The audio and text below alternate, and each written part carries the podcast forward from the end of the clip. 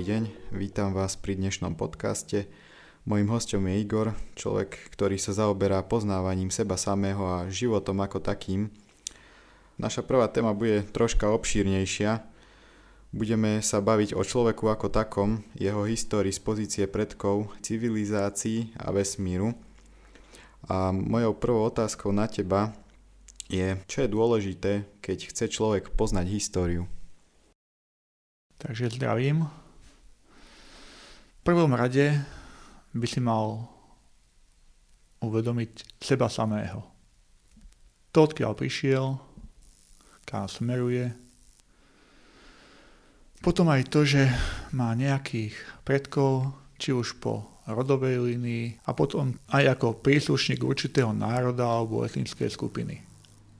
Jeho vnútorná túžba po poznaní pravdy by ho mala zaviesť až do poznávania civilizácie ako takých a uvedomiť si ľudstvo ako celok a jeho celý vývoj, teda nie len krátkodobú históriu, ale aj históriu človeka z pohľadu ľudskej rasy ako takej.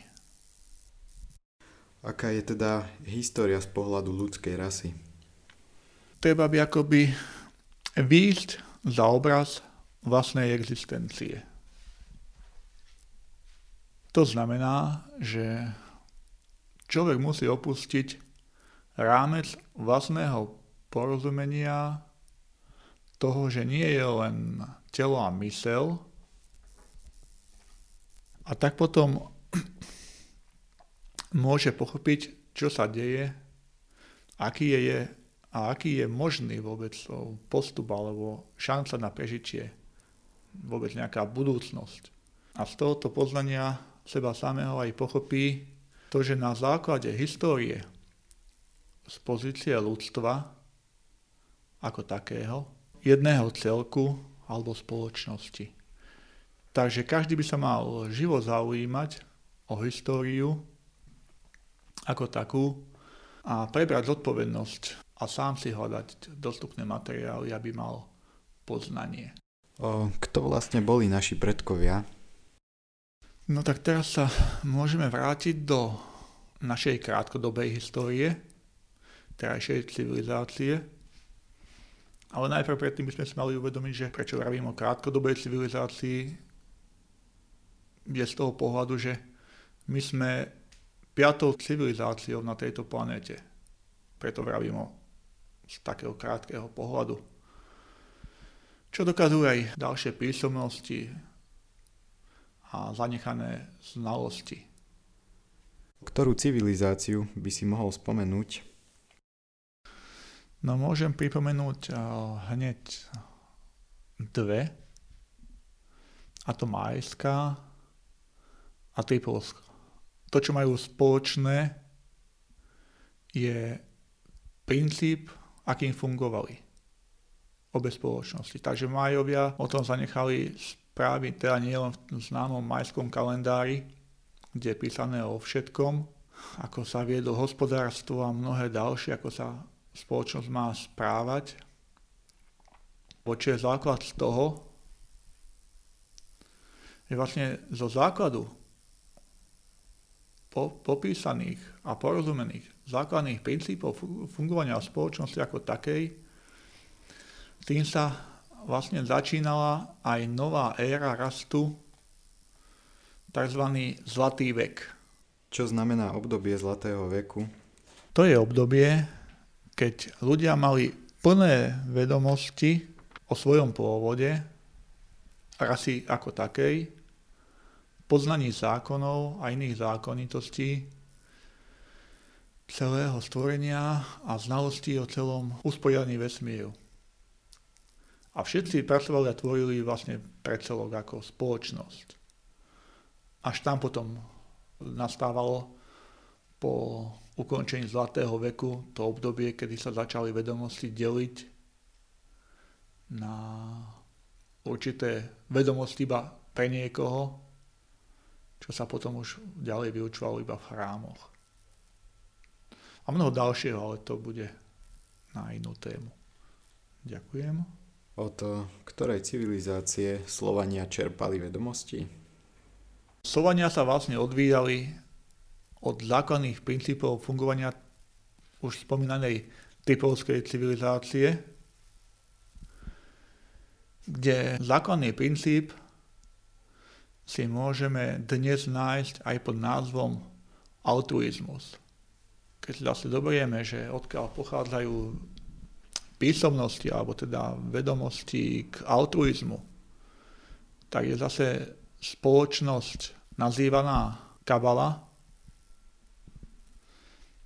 Sú to zase ľudia, ktorí majú obraz celého sveta predávaný v komplexnosti a vlastne cez určitú malú pripomienku alebo malú vedomosť cez poznatky o altruizme, čiže živote a fungovaní týchto civilizácií nám dávajú ponímanie o tom, že nie všetky civilizácie, ktoré tu žili, išli jednakým smerom. Alebo viac menej porozumenie k tomu, že môže spoločnosť a civilizácia fungovať aj na úplne normálnych princípoch a to ako na princípe fungovania spoločnosti pre blaho celku. A to znamená, že v celku bol zahrnutý každý jeden jedinec, takže je to tvorba pre každého, kde je už vyťahnutá oddelenosť egoizmu a ďalších iných vecí. Čiže boli to civilizácie, alebo keď sa bavíme o zlatom veku, o tom, že kde bol nastolený stály mier. A to znamená, že potom nebolo nutné riešiť veci akejkoľvek obrany alebo mechanizmov, do ktorých sme tlačení dnes, pretože porozumenie spoločnosti ako také bolo úplne na iných základoch postavené. Čiže aj pre dnešnú dobu by to znamenalo, že je možná cesta iným smerom, ako to, čo vidíme alebo zažívame. Odkiaľ mali takýto obrovský rozsah vedomostí? No jedno, čo si treba uvedomiť, je to, že vedomosti, ako žiť, správať sa v spoločnosti, alebo aj spoločnosť, ako má byť riadená a ďalšie schopnosti si jednak dávali písmom alebo kultúrou danej spoločnosti a vlastná tvorba, či už keď zoberieme z pohľadu archeológie, keď nachádzame vykopávky, či už je to v podobe nejakých sošiek a tak ďalej.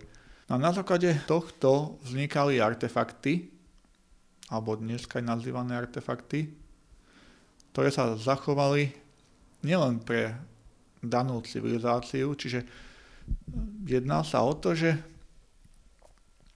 tieto civilizácie dostávali vedomosti, ako o tom zanechali teda aj dané písomnosti od eh, bytostí z vesmíru. Dneska myslím to podali, že lietali UFO. Oni bytosti z iných dimenzií alebo bytosti z vesmíru nazývali buď učitelia, alebo Uslanov povedali, že vedúni počase, keď sa začala reformácia, vlastne prekresovanie určitých informácií, tak ich potom začali nazývať, že bohmi. Ale treba si aj uvedomiť to, že samých začiatkoch, ako tom píšu tieto znalosti alebo vedomosti o tomto podávaní, podávaní týchto informácií, daná civilizácia vždy vravela, buď, že prišli mudrci, alebo teda bytosti plné vedomostí, ktoré ich učili jednak to, aké usporiadanie celého vesmíru, odkiaľ prišli, podľa akých kritérií sa vlastne dejú zmeny na Zemi, v akých časových úsekoch. A keď si zoberieme aj, keď som povedal, že náboženstvo týchto civilizácií alebo niečo také, tak vlastne oni všetky fungovali pod dnešným názvom monoteizmus, čo znamená viera v jedného Boha. Tieto bytosti, ktoré prichádzali, vraveli tiež o tom istom. Vždy upozorňali, že nie sú bohovia, ale že iba prišli predať vedomosti, poznania od Boha. Čiže akoby vyslanci. A ľudia potom v neporozumení ich začali nazývať bohmi. Toto nedorozumenie, alebo teda toto prekrútenie si môžeme všimnúť už aj v Egypte, keď uh, mnohí sa domnievajú o tom, že prví egyptiania, teda éra po páde Atlantídy, vlastne mudrci alebo kňazi, ktorí prišli do starého Egypta, tých prvoegyptianov vlastne, tak vraveli, vraveli o tomto istom. Že Boh je len jeden. A názov bostiev, ako sme to pochopili my dneska, vznikol z tej zámeny mysle, že v našom ponímaní sme nazvali, že to je božstvo, ako teraz by som si napríklad musel vymýšľať, že to ako by som nazval, či to bolo napríklad Osirius alebo ďalšie ako tam si treba uvedomiť, že to je iba určitý prejav alebo vlastnosti Boha ako takého. Ako jeho súčasť. Nie ako samotný Boh. Keď si napríklad zoberieme iný príklad eh, z Indie, z hinduizmu, tak eh, dnešný človek by mal pojem o tom, že oni tam majú neskutečné množstvo bohov. A takto je to aj prezentované. Treba si uvedomiť, že keby sa prečítala základná kniha v hinduizme, tak na samom začiatku je písané, že Boh je len jeden a názvy bostiev, alebo teda vlastností stvoriteľa sú tie, podľa ktorých vlastnosti sú popísané tie jednotlivé akože božstva. Z toho vyplýva v človekovi tá mílka, že vlastne oni tam majú milión bohov a každému sa kloňajú. V skutočnosti je to tak, že tá úcta alebo to porozumenie ide k jednému a tomu istému jednému samému stvoriteľovi a prejav porozumenia sa prekladal ako časť božstva. Či je to v princípoch správania, v princípoch porozumenia a všetkého ďalšieho. A ešte jedna vec je aj tá, že vlastne tam, čo sa týka hinduizmu, je aj teda popísané o tom, že vlastne prečo vzniká tento tzv. boj alebo ten, táto mílka. V základnom princípe je popisovaná osobnosť človeka A keby sme si prečítali príbeh o tom, tak by vznikal, ako sa tam môžeme dočítať, že vznikol boj medzi jednotlivými božstvami. To je rozpor alebo rozbor v človekovi sebe samom. To je boj mysle a boj duše. Ak by sa dalo tak povedať. Alebo pozornosť, ktorú tam dávame, sa presne tuto pretavuje do toho diela ktoré je tam písané. Takže tuto, tuto, z týchto základov vznikali tieto nedorozumenia o poznatkoch z iných svetov, alebo teda z iných hviezd a planiet, ktoré sa k nám predávali, ako neporozumenie základného princípu. A vlastne všetky civilizácie predtým tieto, túto správu o tom dôkladne zapisovali a konkretizovali, že tie skúsenosti boli priamo buď teda od bytosti z hviezd, planét alebo skupín Plejad. A takto to bolo aj u nás u. Alebo ak porozumieme, alebo ak sa pozrieme na terajších domorodých obyvateľov Afriky, dogonov, tak uh, tu sa môžeme pozrieť aj na to, že oni to popisujú alebo dávajú v preklade tak, ako im to bolo od týchto civilizácií vlastne dané. Keď si znamená, že rozoberieme, že aký je vlastne ten rozdiel medzi tým vývojovým stupňom predávania informácií vtedy, alebo teda z doby rannej civilizácie, čiže zlatého veku, veku rastu, tak tam to bolo tak, že tieto vedomosti, ktoré boli predané, vedel každý jeden člen národa alebo kmeňa, alebo ako by som to nazval, je teraz jedno, ale u Dogonov je teda, môžem povedať, že kmeň, je to zhruba nejakých 2000 žijúcich tohto kmeňa, ktorí sami o sebe tvrdia, že nie sú teda potomkami nás, ale sú potomkami inej civilizácie. Navonok žijú veľmi jednoduchým spôsobom. Pre naše ponímanie by sa dalo povedať, že vlastne sú storkou za opicami a nič vlastne nevedia, pretože oni si vedome zvolili jednoduchý spôsob života, pretože porozumeli, že nič viacej k prežitiu v podstate nepotrebujú.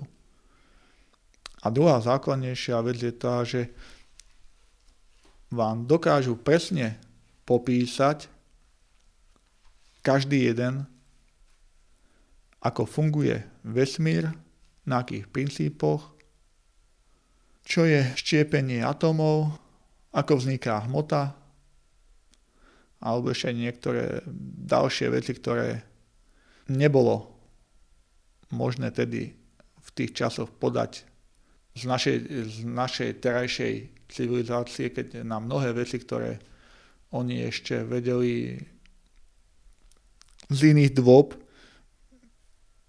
sme sa my k tomu ešte ani vôbec ani nedohrabali, ak niektorým ani doteraz nevieme pochopiť. Takže jedna, jedna predstava o tom, ako sa my snažíme akože pomáhať iným civilizáciám, si pozrieme, ako dnešná civilizácia sa snažila pomôcť indiánom, aby sa mali lepšie a krajšie čo to spôsobilo a keby sme zobrali iné domorodé, domorodé národy, ktoré ešte stále žijú, je fakt, že e, týchto všetkých sme stihli už nakaziť našou nevedomosťou. Alebo je to jeden z tých fenomenov, kedy sa dogony zomy nedali, nedali si násilne natlačiť napríklad kresťanstvo a ďalšie veci, pretože im to bolo natoľko cudzie a nepochopiteľné, táto naša nevedomosť o tom, ako to dopravdy v podstate bolo. A že tieto veci vlastne vznikali až dávno po ich zlatom veku. To treba vedieť vrátiť v celom komplexe vývoja civilizácie ako takej. Čiže Dogonovi ako takí si dokázali udržať celé poznanie od doby zlatého veku, čiže od spôsobu, ako má ľudská spoločnosť fungovať, ako sa má správať, nielen voči sebe, ale aj voči všetkým. A ako vlastne aj nájsť súhru medzi životom, medzi sebou aj zemou ako takou. Aj tie priame súvislosti, že ako sa správame my, čo to spôsobuje na vonok, ako na to reaguje zem a alebo aj u tých mnohých iných domorodých kmenov, alebo ešte aj u indiánov, ktorí sa snažia ešte nejakým spôsobom bieleho brata upozorniť, že sa hráme s ohňom a vlastne vôbec ani nemáme tušenia, čo, čo robíme. Takže ono, toto všetko pochopiť a prijať sa bude musieť naučiť. A ono je to spôsobené aj tým, že nie všetko je možné poňať logikou alebo rozumom. A pokiaľ nevídeme za vnímanie trojrozmernosti sveta a života, tak ťažko budeme môcť vidieť ucelené obrazy stvorenia ako takého alebo všetkých línií histórie, ako sa navzájom prelínajú alebo ako ďalej nadvezujú, pokračujú, pretože všetko má súvis. Takže asi toľko skratke.